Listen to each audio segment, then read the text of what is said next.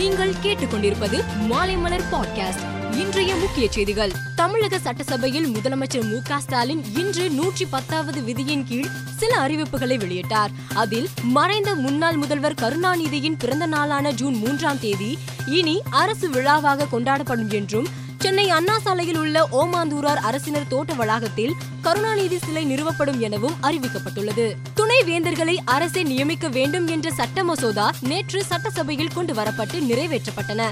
இதற்கு அதிமுக பாஜக ஆகிய கட்சிகள் எதிர்ப்பு தெரிவித்துள்ளன. இந்நிலையில் துணை வேந்தர்களை நியமிக்கும் விவகாரத்திலும் குழப்பமான சூழ்நிலையை ஏற்படுத்தாமல் அரசு தெளிவான முடிவை எடுக்க வேண்டும் என தேமுதிக தலைவர் விஜயகாந்த் தெரிவித்துள்ளார். ரயில்வே துறையில் தட்டச்சர்கள் சுகாதார உதவியாளர் தச்சர் பெயிண்டர் உதவியாளர் உதவி சமையலர் தோட்டக்காரர் பராமரிப்பாளர்கள் உணவு விற்பனையாளர் உள்ளிட்ட பல்வேறு பணிகளில் இருப்பவர்கள் அனைவரையும் வேறு பணிக்கு மாற்றவும் இப்பணியிடங்கள் அனைத்தும் முக்கியமற்றவை என்பதால் அவற்றை உடனடியாக ரத்து செய்யவும் நடவடிக்கை எடுக்க முடிவு செய்யப்பட்டுள்ளது. இந்நிலையில் பல்லாயிரக்கணக்கான பணியிடங்கள் ரத்து செய்யப்படும் பட்சத்தில் ரயில்வே துறையில் எதிர்கால வேலைவாய்ப்புகள் மிகப்பெரிய அளவில் குறையும் என்று பாமக நிறுவனர் டாக்டர் ராமதாஸ் தெரிவித்துள்ளார். பீகாரின் போஜ்பூர் மாவட்டத்தில் உள்ள தலார் மைதானத்தில் கடந்த இருபத்தி மூன்றாம் தேதி வீர் குன்வர் சிங் விஜயோற்சவ் நிகழ்ச்சி நடைபெற்றது. இங்கு ஒரே நேரத்தில் எழுபத்தி எட்டாயிரத்தி இருநூற்றி இருபது தேசிய கொடிகளை அசைத்து இந்தியா தனது பெயரை கின்னஸ் புத்தகத்தில் பதிவு செய்து வரலாறு படைத்துள்ளது.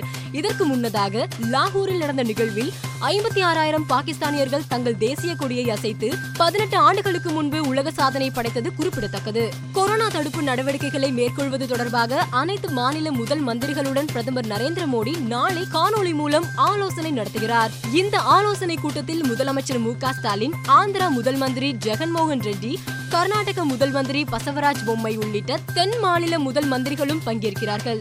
மேற்கு வங்காள முதல் மந்திரி மம்தா பானர்ஜியும் இந்த ஆலோசனை கூட்டத்தில் பங்கேற்க இருப்பதாக தகவல் வெளியாகியுள்ளது. நிலக்கரி தட்டுப்பாடு பிரச்சினைக்கு மத்தியில் ஜார்க்கண்ட் மாநிலத்தில் நிலவும் மின் நெருக்கடி தொடர்பாக இந்திய கிரிக்கெட் வீரர் மகேந்திர சிங் தோனியின் மனைவி சாக்ஷி சிங் அம்மாநில அரசுக்கு கேள்வி எழுப்பியுள்ளார். அப்போது அவர் ஜார்க்கண்டின் வரி செலுத்துபவராக இங்கு பல ஆண்டுகளாக மின் நெருக்கடி பிரச்சனை ஏன் உள்ளது என்பதை அறிய விரும்புகிறேன்.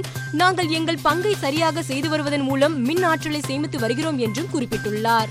உக்ரைனின் புச்சா இர்பின் உள்ளிட்ட நகரங்களில் இருந்து ரஷ்ய படைகள் சமீபத்தில் வெளியேறிய பின்பு அங்கு ஆய்வு நடத்திய போது அப்பாவி மக்கள் பலரை ரஷ்ய வீரர்கள் கொடூரமாக கொலை செய்தது தெரியவந்தது. தெருக்களில் இருந்து கொத்து கொத்தாக பிணங்கள் மீட்கப்பட்டன. அந்த உடல்களுக்கு தற்போது பிரேத பரிசோதனை நடந்து வருகிறது.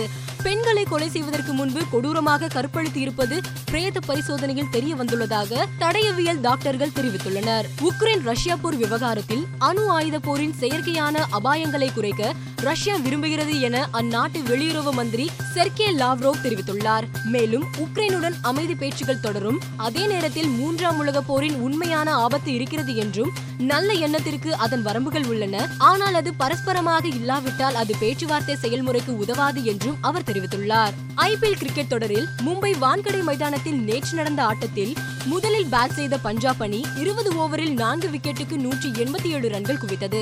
இதில் அதிரடியாக ஆடிய ஷிகர் தவான் எண்பத்தி எட்டு ரன்களுடன் அவுட் ஆகாமல் இருந்தார்.